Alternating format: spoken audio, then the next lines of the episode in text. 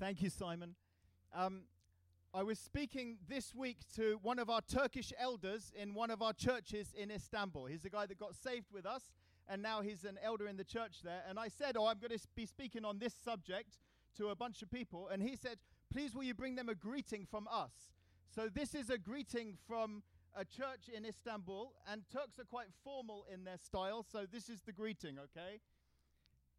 Brothers and sisters in Christ, grace and peace to you from Turkey, from the land of the seven churches of Revelation, from the land where Antioch is and where Galatia is, from the land where the Apostle Paul was born, in fact, from the land where the whole Bible was written, and we hope you like our book.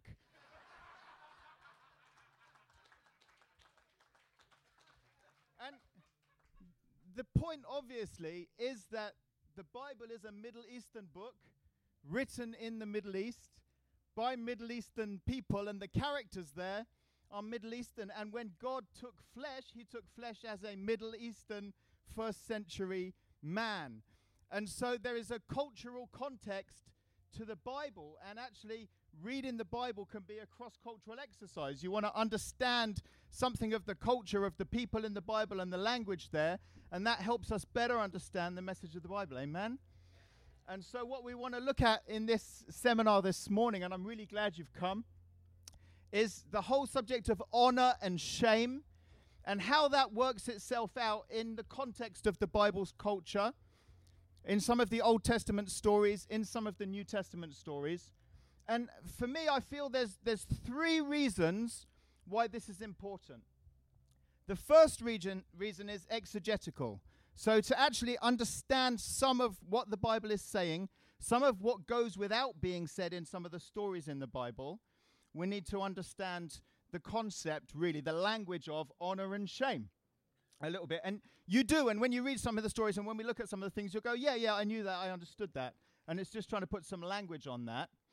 And actually, it's very important because the Bible was written in a predominantly honor-shame world, and for example, guilt and its derivatives are found 145 times in the Old Testament and 10 times in the New Testament, whereas shame and its derivatives are found over 300 times in the Old Testament and 45 times in the New Testament. And so there's twice as much shame language in the Bible as there is guilt language in the Bible. Okay, and so there's an exegetical importance to understanding this subject. Secondly, there's a missional importance to understanding this subject. So, witnessing to people in other cultures, preaching the gospel to people in our towns and cities in the UK who are from non-English backgrounds. Actually, to many people, if you said to them, I know the answer to the forgiveness of your guilt, the removal of your guilt, Jesus is the answer to that. A lot of people may say to you, actually, that's not the question that we're asking. So in my context, witnessing to Muslims, if I say to a Muslim, I know how you can get your sins forgiven, they'll say, no big deal. Allah is merciful. I sin. He forgives my sin. That's easy. That's not my question. My question is, how can I have my shame removed? How can I have this weight of shame taken off me? And so we need a gospel that speaks to that. So there's a missional importance to understanding this as well. And then thirdly, there's a pastoral importance. So if we are only preaching that Jesus offers forgiveness for our sin, which is part of the gospel, but it's not the whole gospel, and if we're only touching the kind of the guilt aspect to what people feel in response to sin, then people that are feeling shame as a result of their sin, people that are feeling shame as a result of the mental illness that they've suffered, people that are feeling shame as a result of the abuse that was done to them, people in our churches that are carrying a weight of shame and not necessarily hearing a gospel that really speaks deeply to the thing that they're carrying and their felt need. And so actually to preach the gospel not just for guilt, but broader than that, to speak to people's shame, is of massive pastoral importance for us. The last couple of years I've been in the UK, and I've had the opportunity to travel around many churches in the UK and preach in many places. And I found often as part of my preaching, I'm making an allusion to shame. And we're seeing many people respond to the gospel on that basis. And so there's something that we need to be preaching that's broader in our gospel. And I hope to show you some of that today. And so the way I'm going to go today, I've got no lectern, so I've got to hold my notes. I'm sorry. The way I'm going to go today is rather than give you lots of kind of principles and theory, I want to show you some passages from Scripture that are read through a slightly more unashamed lens. And I hope that in doing that, actually, it will show you some things in the Bible, show you some things about Jesus, but then also give you some tools, equip you as well, so that when you read the Scripture, when you're preaching and sharing and teaching in your small groups and in your churches, that you'll be skilled up a little bit to be able to do that. So I'm going to pray, and then we're going to get into some Scripture. Is that okay? Let's pray together. Heavenly Father, thank you so much for the privilege and the opportunity of being here, sitting under your word today. I pray, come Holy Spirit, be our teacher. We need you so much. Open the eyes of our hearts. Let us have power together with all the saints to grasp how wide and long and high and deep is the love of God that's in Christ Jesus, and to know that love that surpasses knowledge. Increase our love for you today by increasing our knowledge and understanding. I really pray that. In Jesus' name. Amen. Amen. Can you hear at the back? Is that okay? Great. Okay, we're gonna kind of do three broad categories, and within each one, I'm going to do a few Bible stories or a few pieces of Scripture to try and illustrate that. The first one is honor and shame and atonement. Okay, honor and shame and atonement, or the cross, the price. And this is really important because, for example, if we take the parable of the prodigal son, which is where we'll start, many Muslims would use this scripture to say, Jesus was a good Muslim. Really? Yeah, Jesus was a good Muslim. Paul later made him a Christian. How do you figure? Well, because in this story, according to a common reading of it, the son goes away, sins, but then he comes back and the father accepts him, and there's no cost to the father accepting him. He's merciful. You repent, fine, I'll accept you. That's what Allah does in Islam. But actually, the way Jesus told this story, the whole point of this story, is that there's a great cost to the father in accepting the returning prodigal. But to understand that cost, we need to understand it in terms of a reputational cost. There is a cost to the father's most precious currency, which is his reputation, his standing, his honor in the community. That's what it costs him. And so to look at this story, the father's job is to keep the family together and to keep the family's honor intact. That's the inheritance, the land, it's the sons. Yeah, keep your daughters chaste and keep your sons obedient. That's how you keep your family honor intact. And so when the youngest son divides the inheritance, turns some of it into cash, goes away, he's bringing enormous shame on his father. And the whole community sees it, and the whole community is expecting the father to respond. You've been shamed. What response are you going to do to put this right? How are you going to get satisfaction for your jilted honor? That's the question. Now, the father should, and this would happen all over the Middle East today, the father should disown the son, push the shame away. In fact, he's got every right to kill the son, and in his death to kind of get rid of this affront, this shame. Okay? The Jews had a ceremony called a Kizaza ceremony, which was a cutting off ceremony. And in the context where Jesus was telling this story, this is what people would expect.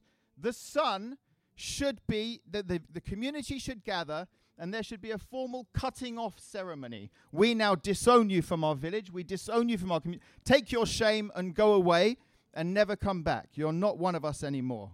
That's what should happen. But instead, when the son returns, the father comes out of his house, runs, which is shameful. You know, if anyone has read any Kenneth Bailey here on some of these things?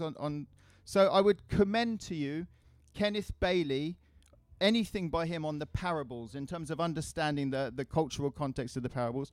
But he would argue that for an older man, the father of the household, to run is extremely shameful. It's like that's what young boys do. That's what children do. So the father runs, embraces the child in front of the whole community, and everyone is thinking, what a weak guy. What a weak guy. He can't even sort out the shame in his own household. He can't even keep his sons obedient.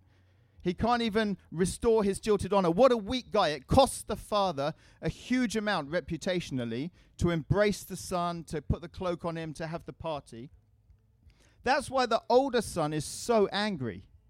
And then the older son, because this weakness, this kind of, oh, their family are weak, their family forgive, that's terrible. You know, as an aside, in Turkey, when you tell the story of Joseph, Turks love the bit where Joseph is in the prison and suffering and having a heart. Turks love that. Oh, he suffers like we suffer. Oh, we identify.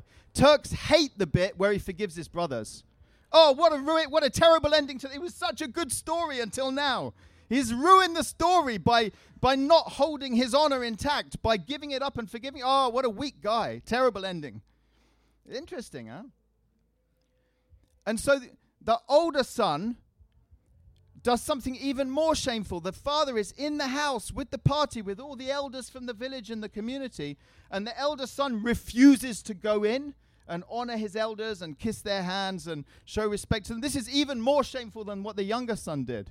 And so the father, for the second time in one day, leaves the house, goes outside, goes to his older son, shows an incredible forbearance, reprocesses his anger into grace, offers his elder son an invitation to come in, and then the story ends, and the question is open to us, how are you going to respond? That's how Jesus finishes his story. He closes them, fine, you respond. And so in this story, what we see is the father is shown to be, in the eyes of the community, really weak by his act of embrace and forgiveness rather than by pushing shame out. Does that make sense? Okay, it's going to be important because as we go on, we're going to see this is quite a theme in Scripture because it's a significant teaching about how God our Father responds to us when we show shame towards him. The second story or illustration is the parable of the tenants. So Luke chapter 20. And we see a similar principle at work here. So we have the guy plants a vineyard, and then he rents it out to tenants. And they are supposed to they're supposed to pay their rent. It's not a cash society. So when harvest time comes, they're supposed to give a proportion of the harvest to the vineyard owner. And that's how they will pay their rent. And so harvest time comes, and they don't pay anything. And so he sends a servant to go and say, hey, where's what is due me? And they don't pay anything. And they throw the guy out. And so they're showing disrespect. They're showing dishonor to the owner of the land. Now, in the Middle East, and often in the Bible, land is like a manifestation of your honor. It's part of your family honor. It's part of your family name. This is our land. This is who we are. It's our roots. It's where we're from. And so them using the land without paying for it is akin to rape. It's an incredibly offensive thing to do. We're using your land, but we're disrespecting you. We're not going to pay you our honor. We're not going to pay you our dues. And so he sends somebody else. And then this time, it says in Luke quite specifically, him they treated shamefully. Yeah, they dishonored him. They beat him up. And the whole community can see. You have to remember, there's no privacy in the Middle East. Believe me, I've lived there. Everyone can always see everything unless the Bible explicitly says that they were on their own. And so the community is watching and evaluating and saying, what is this guy going to do to restore his jilted honor? What is he going to do? He sends another servant, and this one they beat up and they throw out. And he sends another one, and this one they kill. And then he has a question, and you have this kind of wonderful moment in the story where it's like God's soliloquy, God speaking to himself, the landowner speaking to himself. What shall I do? I know I'll send my only son. Perhaps they will show honor to him. That's what the verse says. And so rather than just coming down with the full force of the law and squashing them and doing away with this shame and reinforcing his standing and status in the community as an unimpeachable guy whose honor is intact, rather than doing that, he sends his son, unarmed and defenseless, into a place of men that are already geared up and getting increasingly aggressive. And the goal is, perhaps I will rekindle some lost sense of honor amongst these people. And instead, they kill the son, and they throw him out of the inheritance. And Jesus told this parable a couple of days before he died. And Jesus told this parable in response to a question. And the question was, where do you get your authority from? Who gives you the right to do these things? And in answer to that question, Jesus told this story. So this story is the answer to who is Jesus and where does he get his authority from. And this story is our story. We're living in God's garden, we're the renters, but we don't pay him what he deserves, the honor and the worship and the respect that he's due.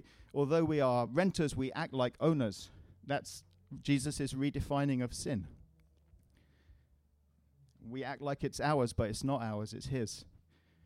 And then he sends the prophets to remind mankind all the way through history, and we treat them shamefully and throw them out, so that in the end he sends his son, and him we kill and treat shamefully. And so the story is our story. We'll see this principle again in the story of Joseph and Mary, so Matthew chapter 1. And we know the story very well, it's very familiar to us, but sometimes we find the cultural context of this story quite impenetrable. So they were engaged, but then it talks about divorce. How does that work? And in the story, what we understand is that Mary has gone away to see Elizabeth, her cousin, and when she comes back, she's very clearly pregnant.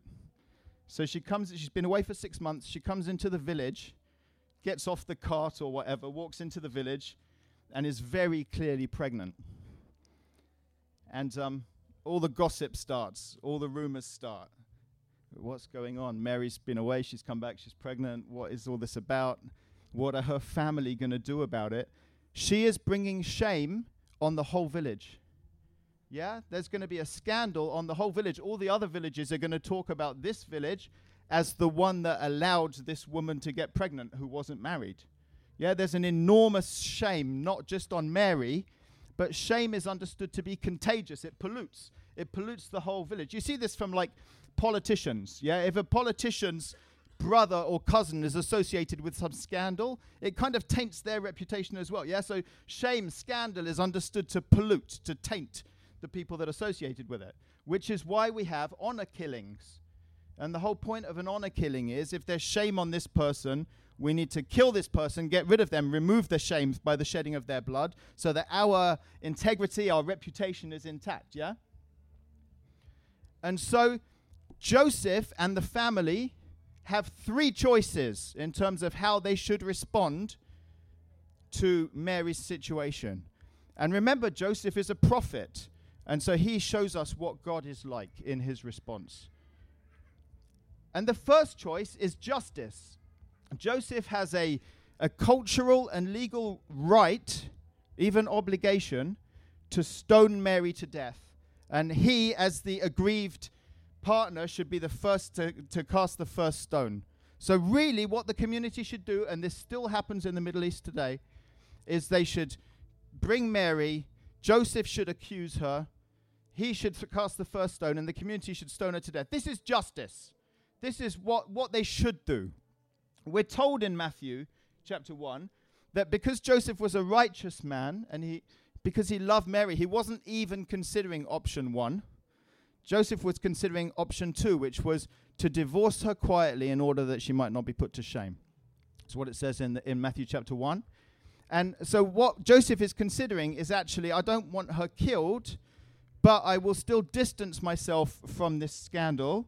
She can stay with her father in her father's house. She can have an illegitimate child. She will never marry again. She'll always live as kind of a pariah, as an outcast. She'll always live as a single mother in a culture 2,000 years ago with the stigma that comes with that. And can you imagine? Her child the Lord Jesus would then be born in that situation. That was Joseph's plan. So to not bring harm on her and to bring minimum shame, but still there's a separation. My honor will be intact because I've distanced myself from her. Joseph was considering this, and then that night he had a dream. And in the dream, the angel said to him, Joseph, son of David, don't be afraid to take Mary as your wife. And Joseph is like, what? And so if the first choice was justice, to kill, if the second choice was mercy, which was not to kill, the third choice is grace, which means to absorb the shame himself. And so all the eyes of the village, all the scorn of the village, instead of being poured on Mary, is now going to be poured on Joseph, because he's assimilating her shamefulness into his own reputation. So he is decreased by association with her, and her standing is increased by association with him. There's a great cost to Joseph, a great reputational cost. His honor is forever besmirched, really. He's taking responsibility and drawing her into himself. And so he absorbs Mary, he marries Mary, but at great cost to himself. Does that make sense? And her story is our story, because we come with our shame, and God has three choices. And the first choice is justice, which is to kill, to destroy. We see a picture of this in Noah's flood, if you like. You know, to wash away the shame, to do away with mankind, and to start again, if you like. But because he loves us, God chooses not to do that. The second choice is mercy, and we see this in many religions. And the mercy choice for God would be that we stay in our planet full of our shame, and God stays in heaven with his glory and purity intact, and never the twain shall meet. And so we live here in a life that's not really life, that's more like death, and he stays in his unimpeachable perfect glory, but there's a separation, there's a gap, and in most religions that's the picture of God's mercy. But in the gospel, God goes beyond that and offers grace. And in the gospel of grace, God chooses to, in spite of us being shameful, chooses to marry us, chooses to bring us into his family and under his name and under his protection, and chooses, therefore, to absorb our shame. And so that's why many other religions look at Christianity and see it as a symbol of weakness. Our sign is the cross. The cross was the most shameful, the most scornful thing that Rome had to offer. The reason that Muslims don't accept that Jesus died on the cross is because, and I've heard many, many, many people say this to me, is they say there's no way that God would allow something so shameful to happen to one of his prophets. God would not allow that because it taints God's honor, and God's honor must be unimpeachable. And so there's no way that we can accept the cross because it's so shameful. But what we see is actually the cross is a picture of God lowering himself in order to raise us, as Joseph did to Mary. It's not unique to Joseph. Actually, Joseph's ancestors, at least a couple of them, had done this. So the story of Boaz and Ruth, this is what is happening. Ruth turns up in the village of Bethlehem carrying all kinds of shame because she's a refugee, because she's a Moabite, which for the Jews was like, ugh, a Moabite, ugh. Like the people your mother warned you about. The history is offensive to Jewish people. And so that's why when she turns up, everyone's always saying, oh, it's Ruth the Moabite, like, ugh. And so for so many reasons, because she's a widow, because she's used goods. Anyone? For so many reasons, she's brought shame into the village. And so Boaz, at great cost to himself, offers her his protection and his patronage. And actually Boaz, who's a noble, he's a landowner, he's highborn, he's one of the great families of Judah. It really costs him to do this. That's why people back off him. That's why in chapter 4 of Ruth, when he offers the opportunity to have Ruth to the other guy, the other kinsman redeemer, the guy says, "No way, man, I'm not touching her." And to me, the analogy, it's not perfect, but in 1936 in the UK, we had King Edward VIII. He was the King of England, highborn, very honourable, noble guy. But he fell in love with somebody. And for several reasons, this was an inappropriate match for him. Her name was Wallis Simpson. Number one, she was a commoner. King can't marry a commoner. Number two, even worse, she was American. See, feel the shame of it. Number three, she was a divorcee. And number four, not only was she a divorcee, she was remarried and still married, so this was an adulterous relationship. And the king said, "I want to marry her."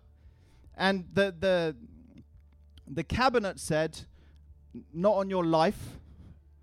And Winston Churchill wrote to him and said, "She ain't nothing but a gold digger. She's only after your money and your reputation." But Edward VIII so loved her that he renounced his throne in order to marry her. Now, posterity is still out on whether he was a weak guy who got played by a clever lady, or whether he was a romantic hero who renounced his throne and his glory in order to pursue the woman that he loved. And if we took a vote here, it might go half and half. I don't know. Obviously, the UK context has changed very much now in terms of its understanding of what is honourable and what is shameful, because, you know, we've just had Harry and Meghan, and it's beautiful, and we all cried at the wedding. But in 1936, it was reputation that governed everything, still in the UK. And so it was a cultural context much closer, perhaps, to our understanding of what it cost Boaz to embrace Ruth. There's one other consistent picture in terms of understanding honor and shame and the atonement throughout the Bible that I just want to kind of highlight for you, and that's the kind of metaphor of nakedness and covering. And so throughout Scripture, nakedness is shame, and covering, or garments, or clothing, is an honoring, okay? And so even as far back as Genesis 2 and Genesis 3, we understand that Adam and Eve's eyes were opened, and that they understood because they were naked, they felt shame, and they wanted to hide themselves. And then we read a beautiful thing in Genesis 3 and 21. We have, "And the Lord God made for Adam and for his wife garments of skins and clothed them." So we have here the first sacrifice. God takes animals that have been killed, takes their skins, and clothes Adam and Eve to take away their shame, to kind of cover them up, to honor them. It's a picture of atonement. And the Hebrew word for covering is kephar, okay? Now, kephar is the word that we have for atonement in the Bible. So the Day of Atonement is the day of kephar. It's the day of covering. And so atonement, literally in Scripture, is a covering of that which is naked. And that's what the atonement that is offered to us in Christ is. In the story of Joseph, you will see many times the use of garments or clothing and nakedness as a metaphor. So his father clothes him with this robe to kind of honor him above all the other brothers. The brothers are jealous, they're angry, they attack him, they take off his robe, they rip it, they cover it in blood, they kind of make him naked and sell him naked as a slave.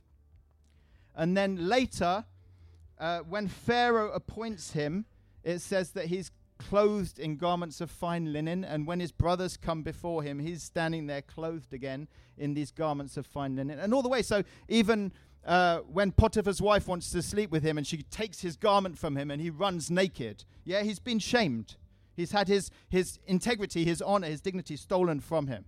And so all the way through Joseph, and often in Scripture, when we find nakedness and garments, we can read in that a metaphor for shame and for covering.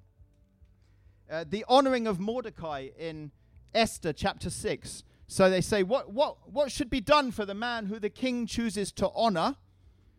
And the answer is, Esther chapter 6 and verse 7, Haman said to the king, "For the man who the king delights to honor, let royal robes be brought, which the king has worn, and a horse that the king has ridden on, and whose head a royal crown is set. And let the robes and the horse be handed over to one of the king's most noble officials. Let them dress the man whom the king delights to honor, and let them lead him on the horse through the square of the city, proclaiming before him, thus shall it be done to the man whom the king delights to honor. Okay, so you want to honor someone, you clothe them. You put robes on them. If you read Ezekiel chapter 16, and this could be an exercise that you could do later, if you read Ezekiel chapter 16 and looking for language of honoring and shaming in that chapter, you'll find it's very rich with metaphor. And the story of Ezekiel 16 is the story of Israel, the story of God's chosen people. And essentially he says, I found you naked, and so I clothed you. I clothed you with fine linen and garments, and I made you beautiful, and I presented you to the world as this clothed and beautiful young woman. But then you began to betray me, and you began to expose your nakedness to the other nations, and you began to shame yourself and me by exposing yourself to the other nations. And so what I will do, therefore, is I will give you up to that, and I will give you up to the nations, and they can rip you naked, and they can take your clothing from you and expose you completely if that's what you really want. But then right at the end of the chapter, in the last verse, it says, yet there is still an atonement, a kefara, covering, to come. There's still an atonement coming, even for someone as shameful as you, says the Lord. And so, again, we just see the themes of nakedness and covering here as part of the story of the Bible. And this is beautifully shown by John in his crucifixion scene. So John loves to pick up metaphors and pictures from across the Old Testament and then use them to show us who Jesus is, with kind of metaphorical theology, symbolic theology, if you like. John is like a poet, really. And in John 19, 23 and 24, we have Jesus on the cross, and he's stripped naked, and the guys that are crucifying him are gambling for his clothes, for his garments. Okay? And so the ones that crucify him take his garments from him for themselves. So what we see in this picture of the cross is that the clothed one has been made naked in order that the naked ones may be clothed. The honorable one has been shamed on public display so that the shameful ones might be honored, because they take Jesus' garments for themselves. And their story is our story. We're the ones who crucified Jesus. The mighty one is made weak so that us weak ones may be made mighty. Amen. There's a transaction that happens. If you like, there's an honor substitution that takes place there in John's picture of the cross. Okay, so that was the first section of what we're going to look at, which is honor and shame and atonement. We're going to do a second section now, which is honor and shame and discipleship. And so this is stories about people choosing shame. So in a world, in the Eastern Mediterranean, in the ancient Middle East, in a world where your most precious possession was your reputation, your name, your honor. That was the most valuable thing that you have. And through that, you get kinship, protection, community, people to do business with, a place in the world, all through your name, through your father's name, through your family and who they are, yeah? That gives you everything. And what we see is that many times in the scripture, people are commanded to or choose to leave that behind. They choose shame for themselves and their family in order to follow Jesus and his promise of eternal honor. And this is extremely pertinent in my context. So in our church in Istanbul, many of the Turkish people who come to faith, this is what they're doing. Many of the people that come to faith with us, their parents may disown them. We've had parents go to the lawyers, show the baptismal certificate, and say, I want to legally disown my son and my daughter now. Okay? People choosing shame in this way, and not just choosing being ridiculed or being mocked, you believe in God, how silly. They're choosing the kind of toxic shame that infects who they are now, how the whole community sees them. When Turkish people change on their ID card the religious section from Muslim to Christian, which you can still do in Turkey. That when they go and do them, well, I've got a friend who's in military service at the moment. He's got Christian written on his ID card. The shame that he experiences, and it's not just ridicule and beatings and being given the toilets to clean. It's not just embarrassment, it's disassociation. It's pushing away. It's no one wants to be seen with him because his shame will infect them, yeah? It's toxic. And so this is the shame that people choose when they choose to follow Christ. And in the scripture, we see this very, very often. And so, for example, the story of Abraham. So Genesis chapter 12. Note the language of honor and shame in the call to Abraham. Genesis chapter 12, verses 1 to 3. Now the Lord said to Abraham, "Go from your country, your kindred, and your father's house to the land that I will show you." Now all three of these words are heavily weighted honor words. Your country, your kindred, your family, your father's house. This is who you are. This is where you belong. There's a very common proverb in the Middle East and the Eastern Mediterranean which says, "A stone has weight in its place." Okay? In other words, where you're from, in your village, where everybody knows who you are and who your family is, you have reputation, you have honor. People know you there. You have substance. But if you leave there and you become a rolling stone, nobody knows who you are. Nobody knows your name, your family, where you come from. You're becoming like a gypsy. You're becoming someone who doesn't belong anywhere. There's a reason why the traveler community all over the world are despised by people, sadly. And it's because no one knows where they come from, so they don't belong. You're not like us. You're not from us. You don't have land here. You don't belong here. So there's this cut-offness, and it's a view of shame. Does that make sense? And so what Abraham is choosing to do, interestingly, I was recently in Bulgaria teaching in some of our churches, and I was teaching this, and they said, "We have exactly the same proverb in Bulgaria." Who knew? Exactly the same. And so it's a very common understanding that where you are, your family land, your father's house, that makes you who you are. And God here is asking Abraham to leave all of those things, to follow an invisible God who's promised something maybe going to happen in the future. You can imagine not just the ridicule, but he loses security, he loses protection, he loses people around him, that if a war happens, people he can call on. He loses everything when he leaves his father's household. Does that make sense?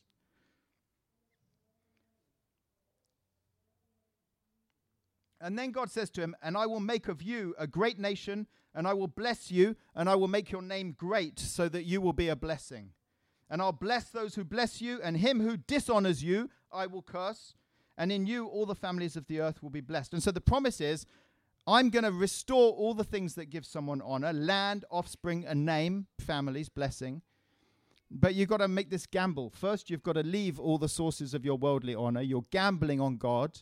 And then I'm promising that in the future, I'll restore these things to you. Okay? So that's the call of Abraham. And we see this often in the way that people are called to follow Jesus. So if you look at the story of Nicodemus, so John in chapter 3, you have Nicodemus. Now, Nicodemus is, in Matthew, Mark, and Luke, you have the rich young ruler, yeah? Nicodemus is John's version of the same story. He's the rich young ruler. The story plays the same purpose for John as the rich young ruler does for Matthew and Mark and Luke.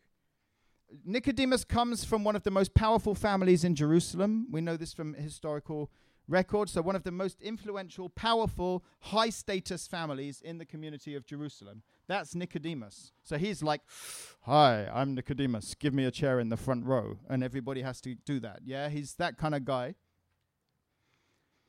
Everything that he values, everything that makes him who he is, so his wealth, his reputation, his status, his standing, his power, it all comes through his father, through his family, through his first birth. When Jesus tells Nicodemus, "You must be born again," that's the only person that Jesus says that to, and it's the only time that we see Jesus using that language, "You must be born again." And he's saying it to this person who has everything that he could possibly want through his first birth. And Jesus is telling him, "You want me, you have to Renounce everything that accrues to you through your first birth to claim a new birth. Yeah, to be born again means actually I'm getting a new family, a new father. That means I'm renouncing my old family and my old father and everything that came through that. In John chapter 4, we see the Samaritan woman and Jesus talking to her, and it's like a contrast. So Nicodemus is male, powerful, rich, Jewish. The Samaritan woman is female, Samaritan, not rich. And so there's a contrast between the two. But amazingly, it's the Samaritan woman who journeys in her conversation with Jesus and comes to faith, and Nicodemus goes away at this point and doesn't. And so Jesus doesn't say to the Samaritan woman, you must be born again, because she already knows I've got nothing for I've got nothing anyway. But to Nicodemus, he says, you have to renounce everything that came through your first birth. You know, sometimes in our churches, we can be deceived by this. We can think, if we could get some powerful, influential people to become Christians in our church, you know, some powerful people that have influence in our town, if they could come, you know, then they could bring their influence into the kingdom here. Jesus is telling Nicodemus, no, if you come into the kingdom, you're renouncing your influence.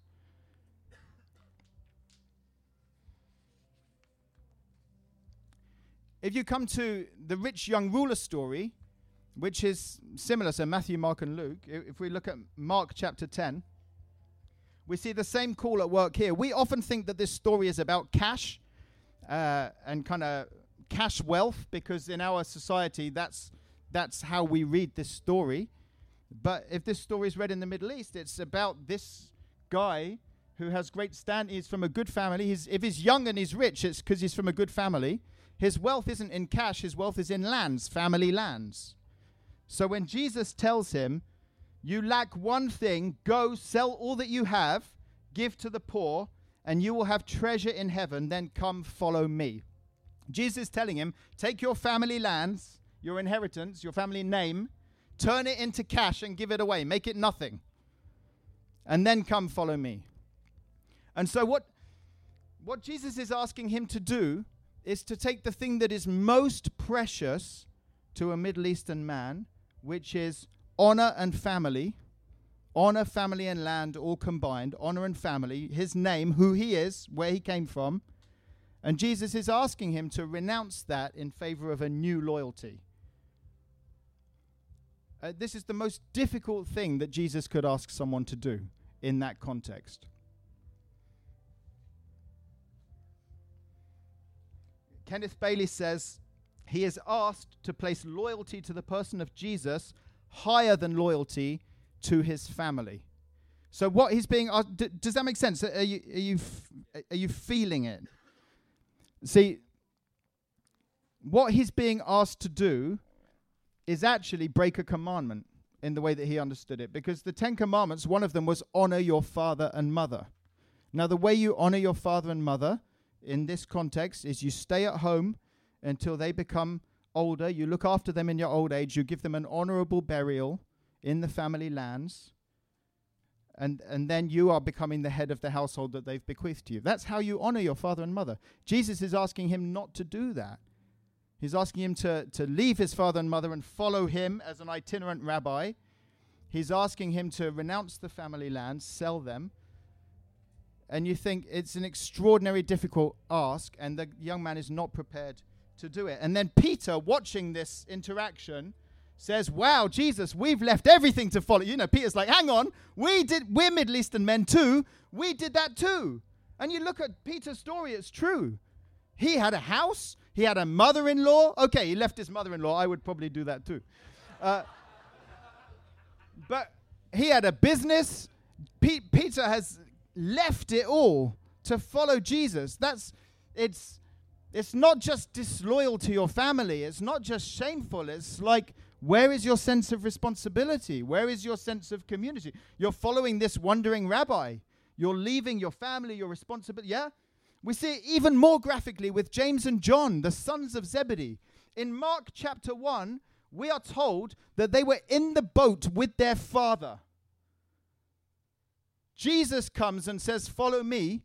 And they leave their father in the boat and they follow Jesus. The shame of it. Dad, We don't care about anything that you've built for us. We're following this new guy that we've only just met. We have no respect for your name. You know, it's both of them. It's not like James goes and John says, I'll look after Dad. They've both gone. The shame of this is extraordinary because they've seen something in Jesus. They've seen a promise there that says, whatever my earthly, worldly honor was worth, there's some even more otherworldly promise here that I'm going to pursue. And so there's an extraordinary cost for them. And when Peter says to Jesus, when he's seen this, wow, we left everything to follow you. He's thinking, we did. What is there for us? What's going to happen to us? Where's our security? Where's our hope, our name? Jesus says to him famously, Mark 10 and 29, truly, truly, I say to you, there is no one who has left sources of honor, house or brothers or sisters or mother or father or children or lands for my sake and for the gospel, who will not receive 100-fold now in this time, houses and brothers and sisters and mothers and children and lands with persecutions, no prosperity gospel, and in the age to come, eternal life. And so Jesus is saying to Peter, and then he finishes with, but many who are first will be last and many who are last will be first, which is one of Jesus's aphorisms, which is all about honor and shame. And so Jesus is saying to Peter, yeah, you've lost all of those sources of honor, but you will receive that back in this life 100-fold, 10,000%. How does that work? Well, look around you. Brothers and sisters and mothers and houses. Yeah, whose house shall I come to for lunch today? Because these houses are my houses now, because it's part of my inheritance, yeah? And so we get restoration of our honor within the church community in this age, the eschatological community, and in the age to come, everlasting life. Hallelujah. And when we were living in Istanbul, church planting, my wife got really ill, dangerously ill, nearly died a couple of times 2 years ago. And so we had to jump to the UK very quickly. Made a decision to just pack everything up and come to the UK and sit it out for her recovery. And when we did that, a pastor in the UK who I really respect said to me, it's nice to see you're finally putting your family first. And I think, in the light of this scripture, I'm not sure that's what we believe. My Turkish friends said to me, hang on, Andy, to follow Jesus in your church, we left everything of our families, and you told us that this was our new family, and now you're renouncing that, and you're going back in favor of your fleshly family. Hang on. So it's difficult, isn't it? But the call to follow Jesus is a call to put a new allegiance, a new loyalty in favor of our old allegiances and old loyalties. And in the context of these stories, that means family, because that means honor and standing and place in the world and name. Oh, wow, time has flown. Ooh.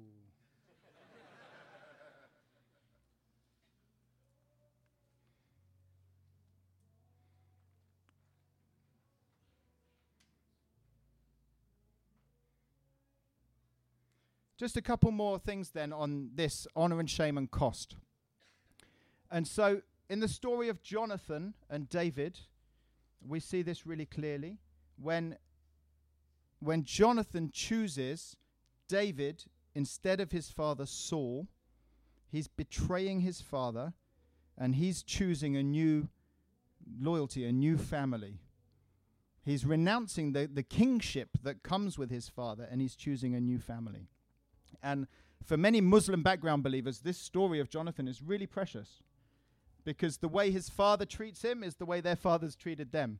Because Saul says to Jonathan, 1 Samuel 20 and verse 30, then Saul's anger was kindled against Jonathan, and he said to him, you son of a perverse, rebellious woman, do I not know that you've chosen the son of Jesse to your own shame and to the shame of your mother's nakedness?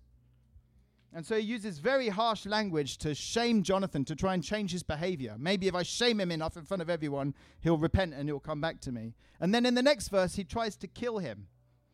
So Saul tries to kill his son Jonathan. This is an honor killing. He's like, well, if he won't repent, then I'm going to kill him to expunge the shame from my family, you see. But Jonathan has chosen David instead of his father Saul. And this is the choice that all of us make when we choose Jesus instead of our old father Adam, and all the honor and position in the world that comes from our old father Adam. Instead, we're choosing Christ and what he's offering us. And it's a gamble, because first you renounce everything that comes from the world, gambling on his promise that he's going to restore to you in the future life, like Peter and James and John experienced, like Nicodemus was offered.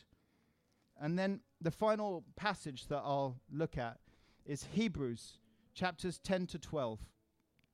And our understanding of Hebrews is that this community, initially when they'd chosen to follow Christ, had rejoiced in the cost and the persecution, and we'll do it for Jesus. They can throw us in prison. They can persecute us. We're going to follow him. They had an initial zeal, but with time that has died down, and some of them are starting to turn back again. And the writer of the Hebrews is trying to persuade them, no, remember you chose shame. Remember, in choosing to follow Jesus, you chose to renounce everything the world was offering you, and you chose shame. And so he's trying to remind them. And so in chapter 10, he reminds them what they did at the beginning. So 10 and 33, he says, "Don't you remember?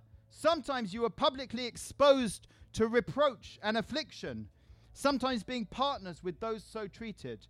For you had compassion on those in prison, and you joyfully accepted the plundering of your property, since you knew that you yourselves had better possession and an abiding one." So you were okay with choosing shame at the beginning. Don't you remember? You did this. You chose this. And then he gives them, chapter 11, he gives them examples of heroes of the faith who chose shame. They chose the shame of following God rather than honor and reputation in the eyes of the world. And so he gives examples. So chapter 11, verse 8, Abraham chose shame.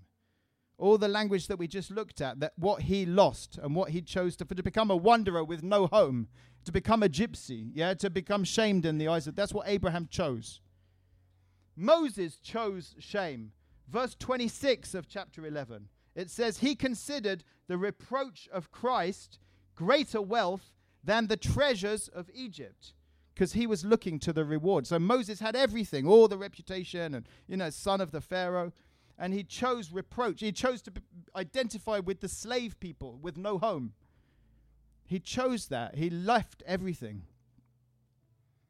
And then the martyrs chose shame. So, for example, verse 36, "Others suffered mocking and flogging, even chains and imprisonment." They chose the shame of knowing Christ rather than status and honor in the world. And then the crown of all the examples, Chapter 12 and verse 2, it's all part of the same sermon. Jesus chose shame. Chapter 12 and verse 2, "Looking to the cross, looking to Jesus, the founder and perfecter of our faith, who for the joy that was set before him endured the cross, despising the shame, and is seated at the right hand of the throne of God." And it tells us there that in verse 1 of chapter 12, that there's a great crowd of witnesses looking on. And so what they're saying is, guys, you started running. You chose well at the beginning, You started running. But now you're giving up. You're slowing down. You're tempted by things in the world. Remember these prophets. Remember Abraham and Moses. And remember they chose shame and they kept going. And there's a great crowd of witnesses. In other words, they're all now in heaven looking on at you running your race. Okay, he's trying to shame these guys into good behavior. He's saying, don't give up because everybody's watching. Don't give up because everybody's watching. And Jesus, our great example of choosing the shame of the cross in order to offer atonement and covering for us, and despising its shame, they're all watching. And so keep running. That's what the writer to the Hebrews is exhorting people to do. Okay, so I'm going to end there. I think, just in conclusion, trying to look at some things in the Bible with an honor and shame lens helps us see the story of the world even slightly differently. So God made Adam and Eve in the garden. He gave us, that's us, He gave us the greatest honor imaginable, to represent God, to make the invisible one visible, to be his ambassadors on earth, to represent him, to garden the wilderness and expand it. Yeah, he gave us the most honorable, most glorious responsibility. Hebrews even says he made us higher than the angels. And so the devil, who's an angel, was jealous of us. The devil was jealous of us because God favored us, and the devil makes a plan to put us out of the honor of God. The oldest Christian apologetic treatise tells this story, written in the Middle East. It says the devil was trying to put us out of the honor of God.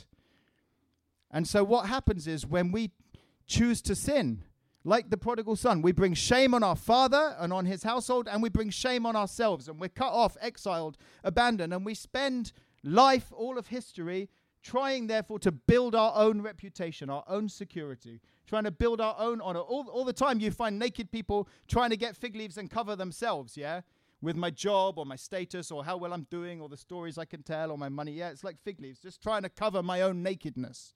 And the whole story of the Bible is that. That's what we do. We try to mitigate our shame through acquisition and status and profile and having lots of followers on Twitter.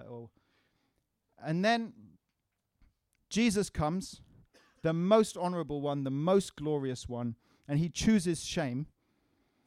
The honorable one is shamed on the cross in order that we shameful ones might be clothed, given honor. There's a substitution, a transaction that takes place. Jesus puts us back into the honor of God, and our nakedness is clothed with his righteousness, with his perfect and holy honor. And so we choose to follow him, knowing that in this life, amongst our brothers and sisters, we have a place to belong, a place of acceptance, a place where there's no envy and striving and competition and jealousy and bitterness and, oh, why are you blessed and I'm not? Because it's the church. But then also one day we will have lands, houses, security, a great name, because our patron Jesus has gone to the right hand of the Father, and we're in him. We know someone in really high places now, and that's where we're going. That's our hope and our future and our security. Amen. Amen. Amen. God bless you.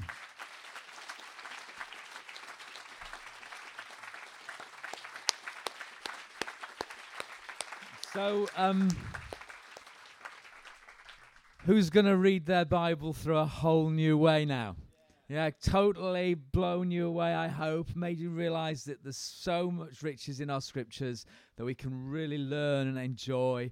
I'm so grateful, Andy, for being with us today. Bless you. Thank you for serving us so well. I think we should thank Andy again. I think it was brilliant.